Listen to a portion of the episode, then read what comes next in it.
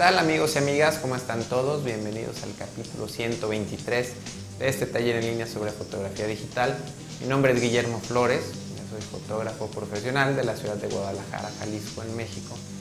En este video vamos a ver lo que es una cámara reflex digital, cómo manejar una cámara reflex digital. Es un video enfocado a principiantes, a personas que acaban de incursionar en el mundo de la fotografía digital y vamos a ver a grandes rasgos cómo funciona, cómo manejar una cámara reflex digital, también conocida como cámara DSLR por sus siglas en inglés.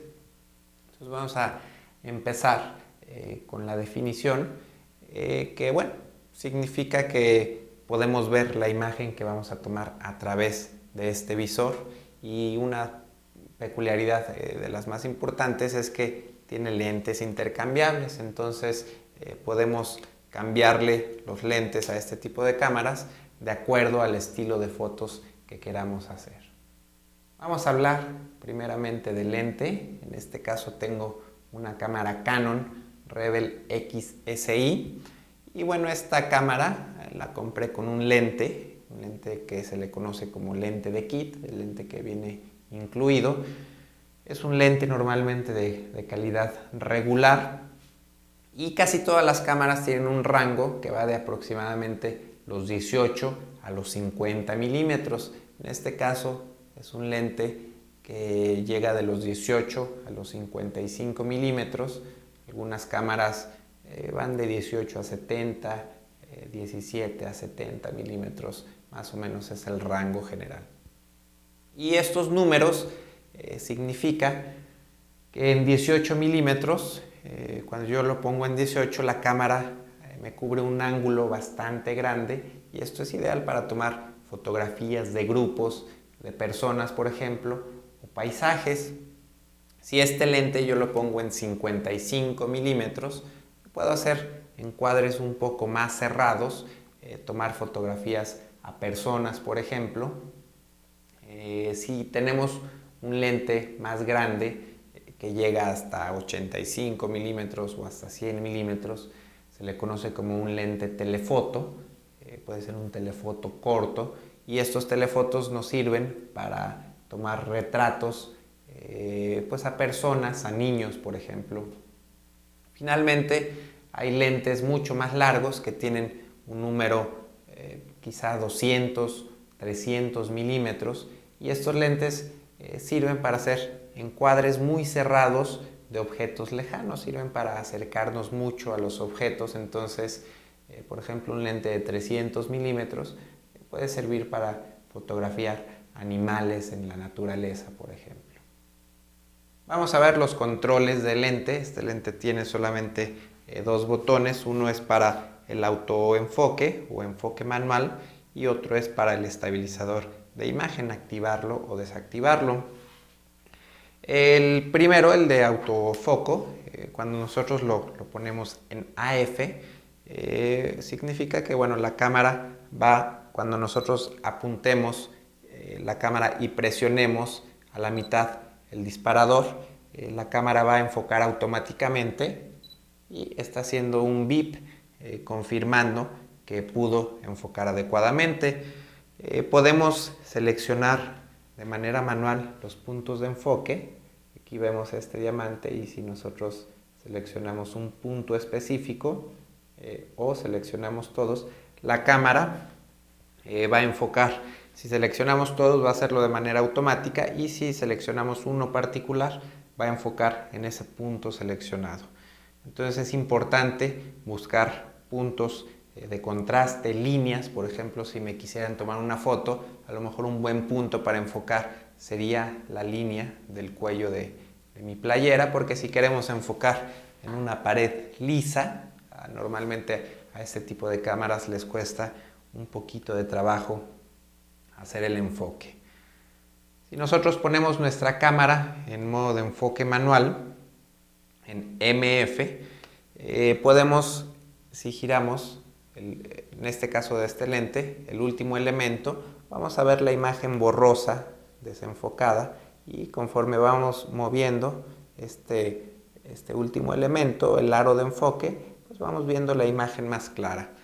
El enfoque manual no se lo recomiendo en este tipo de cámaras, eh, aunque nos da la confirmación, por ejemplo, ahí estoy enfocando manual, y si presiono el disparador eh, me da la confirmación, se escucha el bip diciéndome que, la cámara está enfocando correctamente, pero eh, es muy crítico, si nos equivocamos por muy poco podemos tener eh, fotos borrosas. Entonces, pues este modo solamente lo recomendaría cuando utilizamos el modo de vista en vivo o también conocido como modo de visión directa.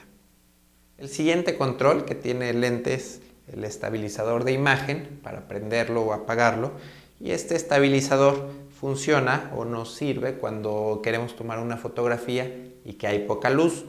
Eh, lo que hace este estabilizador es que si estamos temblando un poquito, tenemos eh, el pulso un poquito malo para tomar una fotografía, lo activamos y la cámara absorbe, bueno, mejor dicho, el lente absorbe los movimientos eh, de nuestra mano. Funciona para cuando queremos tomar eh, paisajes, cosas sin movimiento.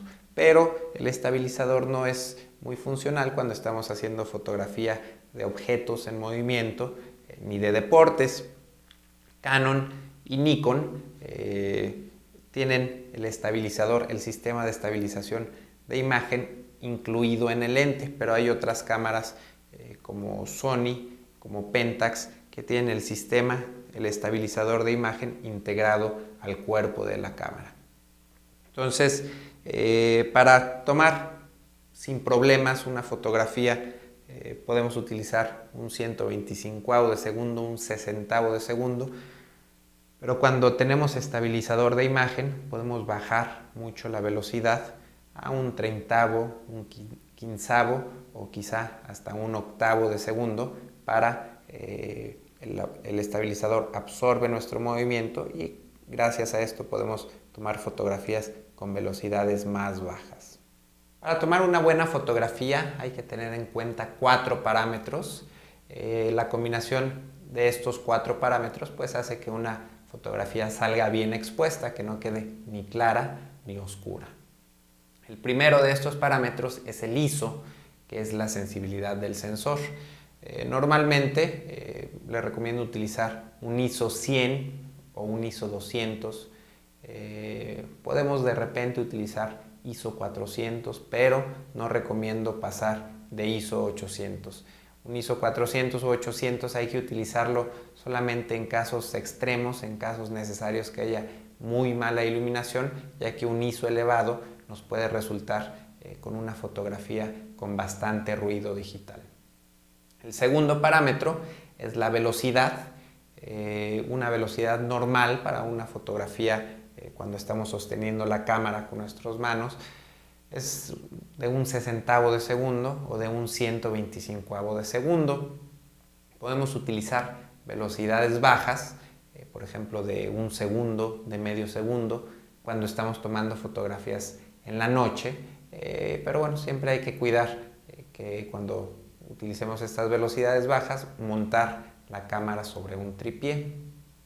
Eh, las velocidades altas, un número grande, como un milésimo de segundo, eh, se utilizan, eh, por ejemplo, cuando tomamos fotografía de deportes o de objetos en movimiento. El tercer parámetro es el diafragma o apertura, que normalmente se le conoce o se le denomina como número F eh, un número chico de diafragma eh, significa que es una apertura pues totalmente abierta y un número grande como F16 o F32 significa que es un diafragma totalmente cerrado y que va a pasar muy poca luz al sensor de la cámara. Eh, finalmente el cuarto parámetro es el balance de blancos y el balance de blancos nos sirve para controlar la temperatura de la luz. En ocasiones estamos tomando fotografías con luz eh, rojiza, con luz cálida, que hace que toda la foto se vea demasiado roja. Podemos corregirlo con, los balances de blancos. Eh, de igual manera, cuando tomamos fotografías eh, con luz más fría la foto se ve azulosa, pero esto lo podemos corregir ajustando el balance de blancos. Vamos a ver los diferentes modos de disparo que tiene una cámara reflex digital. Estos modos están divididos en modos automáticos y en modos manuales. El modo más sencillo es el, pues el modo automático totalmente que se indica con este cuadro verde. Casi las cámaras varían un poquito en cómo representan este modo automático, pero generalmente todas utilizan eh, un signo, un color verde para este modo. Entonces, utilizando la cámara así, simplemente presionamos el botón disparador y la cámara hace la exposición adecuada, incluso saca el flash si es que es necesario. Nosotros solamente mantenemos presionado el botón disparador eh, por un segundo, dos segundos.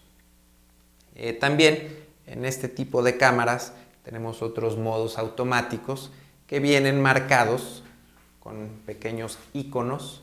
Aquí en este caso podemos ver una cara. Esta cara eh, pues significa, nos indica que es el modo de retrato. Entonces cuando queramos hacer una fotografía de una sola persona, eh, de dos personas quizá, podemos utilizar este modo y la cámara automáticamente hará todos los ajustes para eh, dejar eh, los parámetros, los valores de manera adecuada para que salga bien un retrato. Tenemos una montaña, pues sí, una especie de, montaña por ahí con, con una nube. Este modo significa que es el modo de automático para fotografiar paisajes, entonces también la cámara hace algunos ajustes automáticos. Eh, una flor, una flor nos indica eh, que podemos hacer acercamientos, fotografía macro, ya sea de flores, insectos. Tenemos un, mono, eh, una persona que está en movimiento, está corriendo, está brincando y esto nos indica que es para fotografía de deportes. Cuando estemos tomando objetos en movimiento, deportes, podemos poner este modo y la cámara se encargará hacer los ajustes. viene otro modo, a ver si lo alcanzan a ver, es una, una persona con una estrella por ahí a un lado. Y este significa retrato en la noche. Si, si nosotros estamos no sé, tomando una fotografía a una persona en la noche, ponemos este modo para que las luces eh, del fondo se eh, alcancen a captarse en la fotografía. Y finalmente viene un, símbolo de un rayo cancelado eh, y esto es para apagar el flash, para que la cámara no saque el flash y por ejemplo esto es muy útil cuando llevamos nuestra cámara a algún museo que no se permite hacer fotografías con flash. Vamos a ver ahora los modos creativos. El modo P es un modo muy parecido al modo automático total, pero la cámara bueno, nos da una sugerencia de ciertos valores. Nosotros los podemos mover, podemos seleccionar eh, valores equivalentes, podemos compensar la exposición, podemos ajustar el ISO deseado, el balance de blancos, tenemos un poquito más de libertad con los parámetros. El modo TB significa prioridad de apertura y en este modo nosotros seleccionamos la velocidad. Eh, por ejemplo, normalmente aquí seleccionaríamos un 125 de segundo, un 60 de segundo y la cámara se encarga cuando nosotros eh, presionamos a la mitad el disparador, la cámara mide la luz y nos recomienda un diafragma, una apertura. En el modo AB es prioridad de apertura y en este modo nosotros seleccionamos el diafragma. Si, queremos eh, que un fondo salga eh, borroso, difuminado, seleccionamos un diafragma pequeño o si queremos que toda nuestra imagen salga en foco, seleccionamos un, número grande, eh, un diafragma más cerrado para que todo quede perfectamente enfocado. Cuando hacemos esto, la cámara nos, escoge automáticamente una velocidad, pero tenemos que tener cuidado, por ejemplo en este caso me está indicando una velocidad de un cuarto de segundo aproximadamente y para utilizar esta velocidad ya necesitaría forzosamente un tripié. Finalmente está el modo manual que se representa con una M y bueno este modo es el, modo que les recomiendo eh, utilizar. Eh, de esta manera seleccionamos la velocidad, siempre el 90% de las ocasiones utilizo un 125 de segundo como, velocidad base y el diafragma, pues dependiendo la luz, la cantidad de luz que haya en cierta escena. Eh, para utilizar el modo manual eh, vamos a, hacer uso del exposímetro que lo vemos aquí, eh, esta aguja conforme nosotros vamos girando hacia un lado o hacia otro, va caminando esa aguja y nos va indicando que la foto estaría sobre o subexpuesta. En este caso, bueno, eh, trataríamos de, dejarla siempre al centro para que la fotografía salga expuesta correctamente. El siguiente modo es el modo manual, eh, representado simplemente con una M en todas las cámaras. Y en este modo nosotros escogemos el ISO, eh, escogemos la velocidad, escogemos el diafragma y el balance de blancos el tipo de archivo, todos los parámetros los tenemos que escoger nosotros. Entonces normalmente eh, empezaría con el ISO, siempre un ISO 100, un ISO 200. Después seleccionaría una velocidad de un 125, un 60 de segundo. Y en base a las condiciones de luz, bueno, escoger el diafragma, un número pequeño eh, para cuando hay poca luz o un número grande para cuando hay mucha luz. Eh, en este caso nos vamos a, apoyar en el exposímetro. El exposímetro cuando nosotros hacemos medio clic podemos ver una aguja, una aguja digital que está eh, hasta este extremo. Si nosotros bajamos la velocidad vemos como esta aguja va recorriendo hacia el centro. Si la seguimos bajando se pasa hacia el otro lado. Entonces esta aguja, este exposímetro, eh, funciona, eh, tenemos que tener la aguja totalmente al centro y bueno, nos, está indicando que la exposición ahí es la correcta. El último modo, por lo menos en Canon, es ADEP y este modo eh, nos, nos... El último modo, por lo menos en las cámaras Canon, es el modo ADEP y este modo eh, funciona para, nos permite tomar una fotografía eh, que todo esté perfectamente enfocado, desde el elemento más cercano a la cámara hasta el más lejano. Entonces, cuando queremos mucha profundidad de campo o toda la fotografía en foco, ponemos este modo y la cámara se encarga de darnos eh, la combinación de parámetros adecuados. Vamos a ver los controles adicionales. En esta cámara, bueno, tenemos este, este sería el dial principal con el que controlamos eh, la velocidad y el diafragma.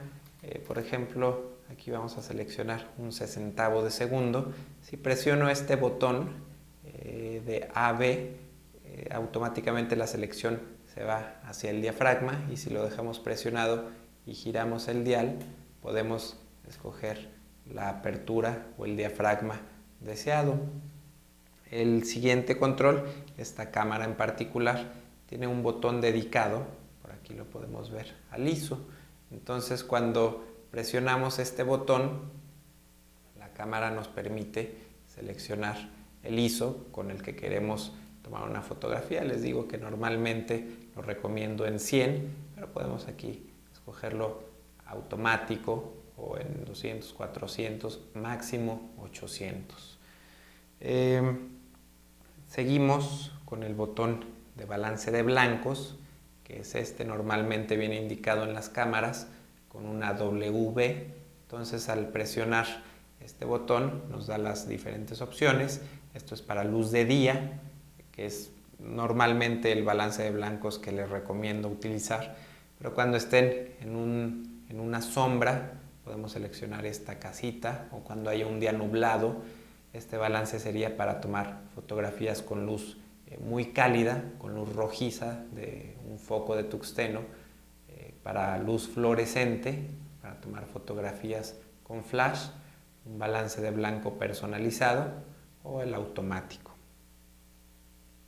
El autofoco es con, este botón AF y el autofoco nos, nos indica eh, o nos da la opción de que la cámara haga el enfoque foto a foto eh, que cada vez que nosotros presionemos el disparador, la cámara realice el enfoque, o si ponemos algún modo automático como, como estos dos, eh, la cámara, nosotros dejamos presionado este botón y si hay algún sujeto que se esté acercando o alejando de la cámara, pues la, la cámara se va a encargar de mantenerlo siempre en foco, va a estar enfocando constantemente la imagen. Eh, vamos a ver el modo de avance. El modo de avance generalmente viene especificado eh, por cuadros de este tipo, incluso eh, relojes, como, lo estamos viendo aquí. Este significa que bueno, nos va a tomar una sola foto cada vez que presionemos el disparador. Si lo seleccionamos este, va a tomar fotos en serie. Si dejamos presionado el disparador, va a tomar fotos continuamente. Eh, si seleccionamos este, es para eh, disparar con un control remoto la cámara, o esta es una cuenta regresiva, un autodisparador que en dos segundos toma una fotografía. Este, bueno, es un modo particular de Canon que en 10 segundos, una cuenta regresiva de 10 segundos, va a tomar 5 fotografías o el número que nosotros le especifiquemos. Eh, otra cosa, otro control importante que tienen las cámaras de este estilo es este control eh, que es el modo de medición del exposímetro. Eh, más o menos viene representado pues como, un cuadro, un recuadro con círculos casi siempre. Esta es una medición parcial que va a medir principalmente lo que esté al centro una medición puntual que va a medir exclusivamente la luz del objeto que esté justamente al centro y esta es una medición eh, promediada pero eh, toma eh, como punto principal el centro entonces yo aquí les recomiendo utilizar la medición evaluativa que abarque todo lo que se ve en el cuadro de, una fotografía una de las ventajas que tenemos con las cámaras reflex digitales pues es que podemos revisar inmediatamente las imágenes. Acabo de, tomar una fotografía, bueno, tres fotografías eh, para mostrarles eh, una pequeña función que es muy importante activar. Normalmente eh, vemos pues una imagen así en nuestra cámara, pero si configuramos la cámara podemos ver el histograma y junto con toda la información, el histograma está aquí dividido en tres diferentes canales tenemos toda la información con la que fue tomada la fotografía. Entonces, eh, la ventaja de esta vista es que nos permite saber, nos permite ver cuando estamos sobreexponiendo o subexponiendo una fotografía. Por ejemplo, tomé tres imágenes, una oscura, que, es esta que estamos viendo aquí en pantalla. Eh, yo la veía bien pues con, con la pantalla, pero si, si nos guiamos por el histograma, vemos que todo el histograma está muy cargado hacia el lado izquierdo. Entonces, bueno, eso significa que va a estar subexpuesta en algunas zonas de la imagen. La siguiente fotografía está demasiado clara y la cámara parpadea. Estamos viendo aquí que, parpadea todo esto. Eh, nos indica que no hay detalle, es demasiado blanco y que es tan blanco que se está perdiendo todo el detalle en toda esta zona que está parpadeando.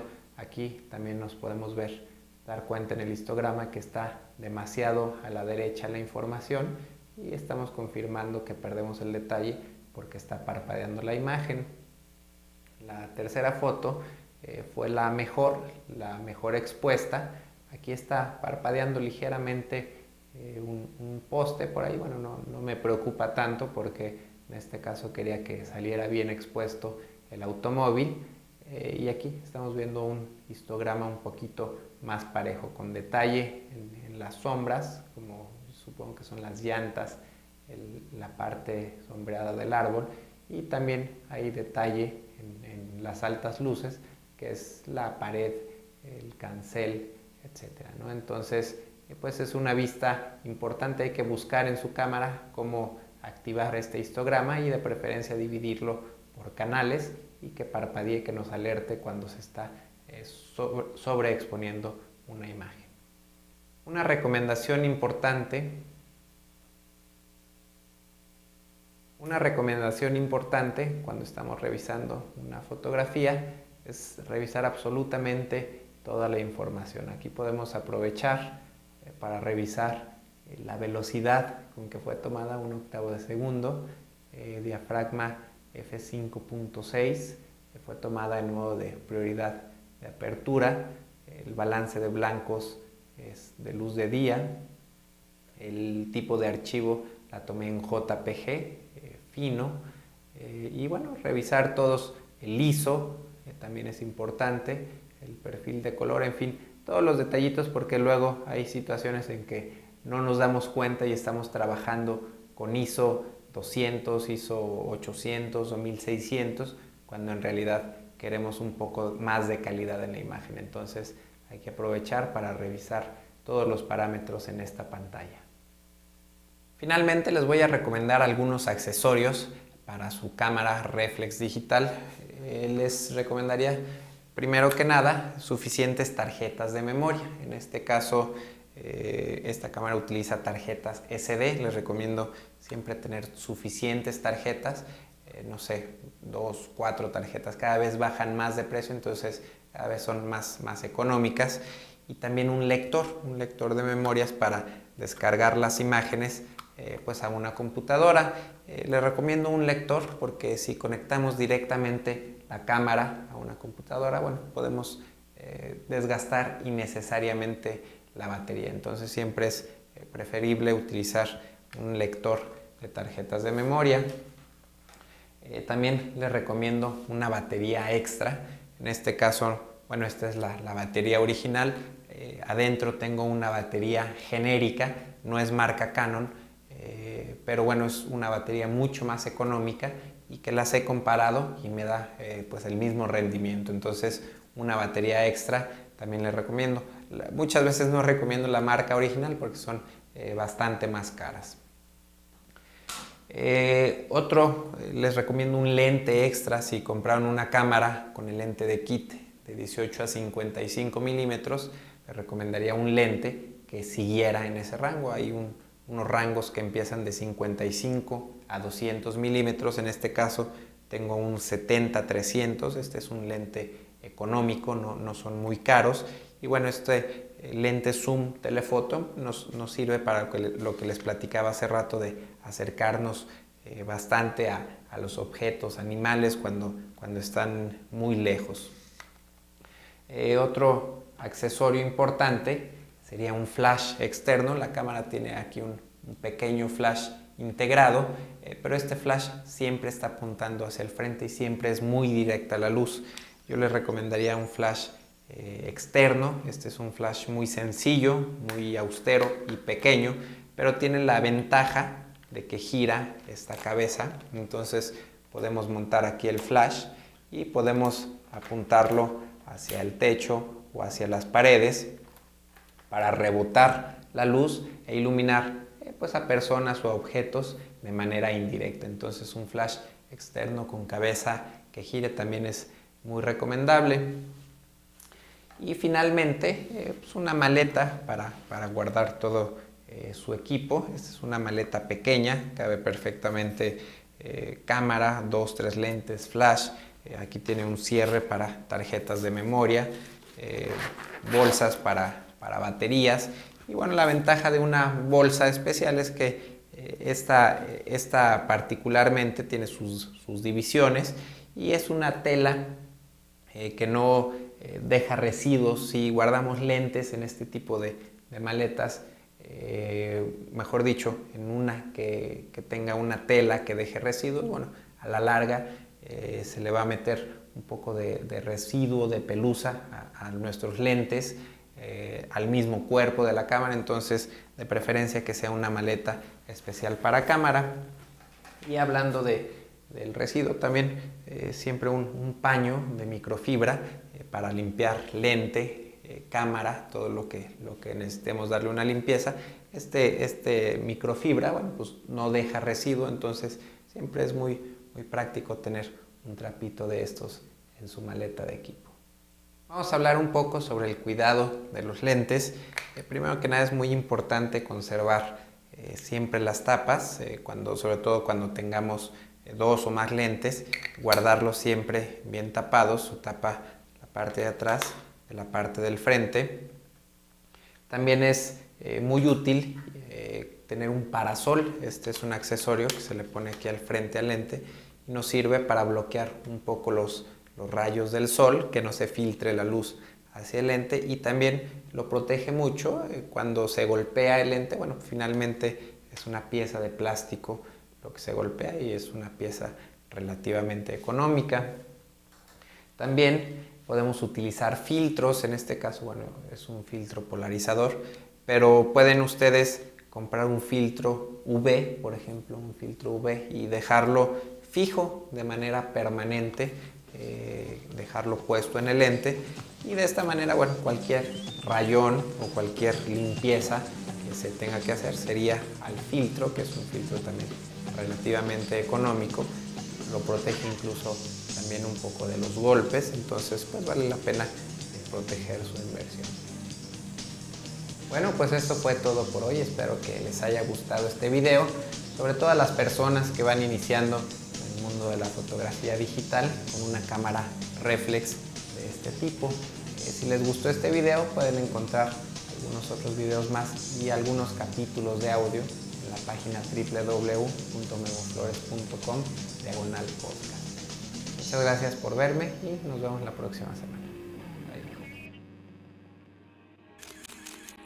Photocastnetwork.com, your photography resource in the potosphere. photocastnetwork.com.